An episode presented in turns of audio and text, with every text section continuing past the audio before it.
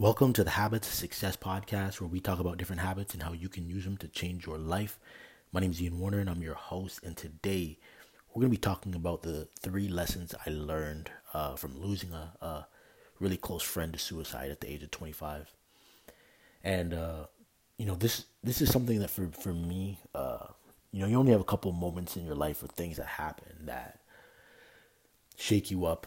They change your perspective. Um, you always you always obviously remember them, and uh, you know I think what I learned from that is is always going to be worth sharing with people because I think some of these things we either take for granted or we don't realize um, that we're that we're even falling into certain traps.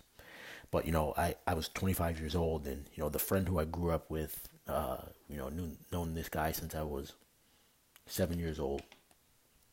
Um, you know, ended up ended up taking his own life, and uh, yeah, it was just super hard. And I remember just being like 25 and thinking back to like to my time when I was in high school with him and being like, who would have ever thought that, you know, 10 years from now, this is this would be the result, right? Um, both of us had so many dreams and things we wanted to do, and uh, it was just such a sad ending to um, what what most people thought would be a great story.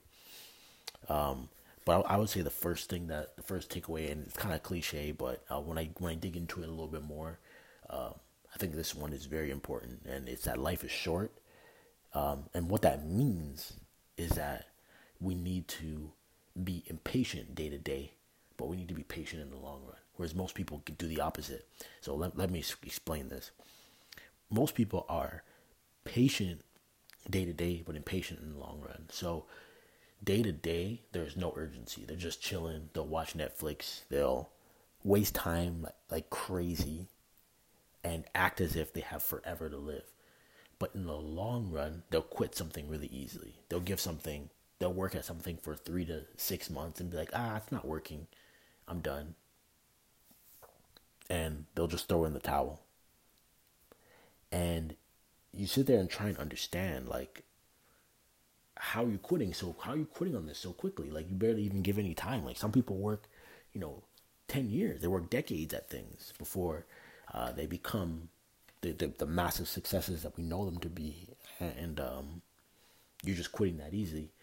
But when you look at their day to day right they're so patient. It's like they like the people if you watch people some people actually live like they have forever. Like like their time is never going to run out. And we obviously know this is true, yet people do it anyway. So when you switch that around, the impatience day to day means that every day you're urgent to wake up, get after it, work, work, get closer to the things that you want to do.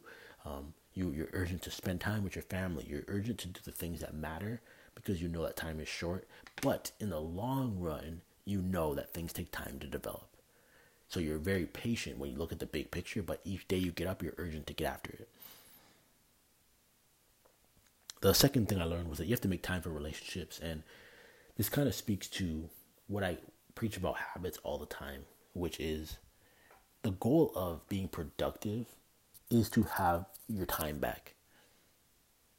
The goal of being productive is to have your time back so you can do things that matter the most, right? No one wants to spend their whole life working like the point of habits and um, building up you know assets for yourself in life is not so that you can just say you have them. It's so that you can have a type of freedom that allows you to make way more time for relationships. And i think this is the thing that's crazier about life right now is that you know if you go back you know a hundred years right people lived pretty close to everybody that they loved but this obviously isn't the case now.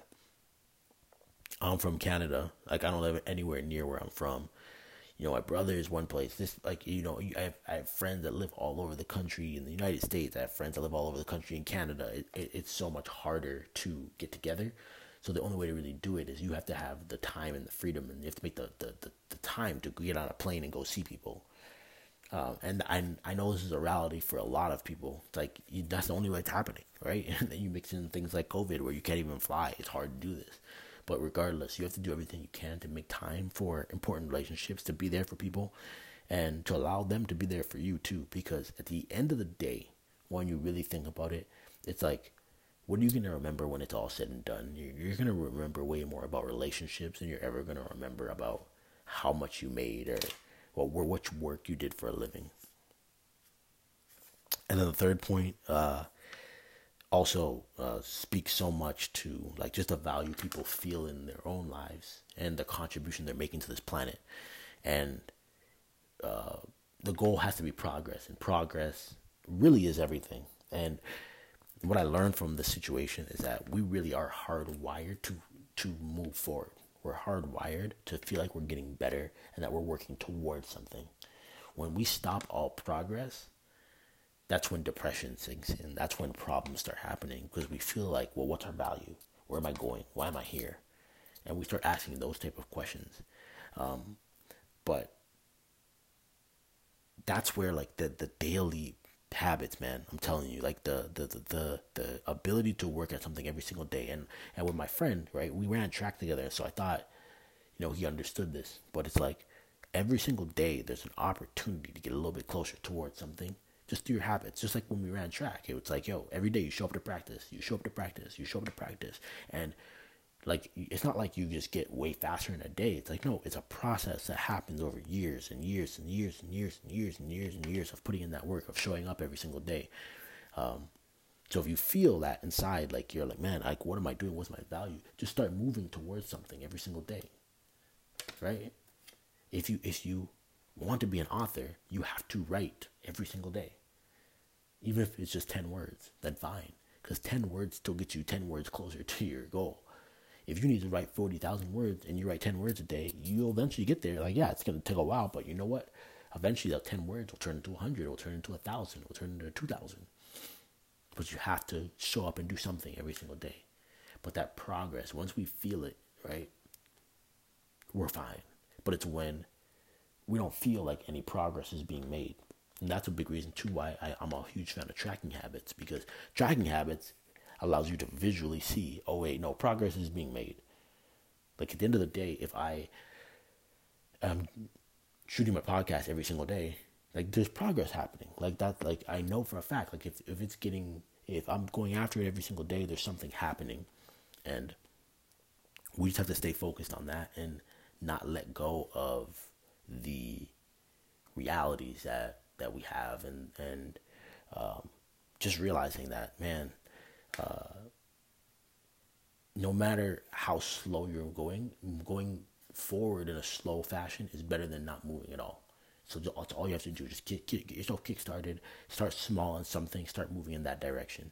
But those are those are my big three takeaways man. I, I i come back to this all the time and i reflect on this for my own mental health. I reflect reflect on this for um, so that it's for something, so that um, whatever you know, you know, he didn't die in vain, and I could pass it on to other people and use that uh, that hurt, that pain to help other people's lives be better. Um, but those are the three. Life is short, but you have to be impatient every day. Be get up, be patient with the day, but be patient in the long run for the results. Make time for relationships, and lastly, progress is everything. Take small steps and keep moving forward towards what it is that you want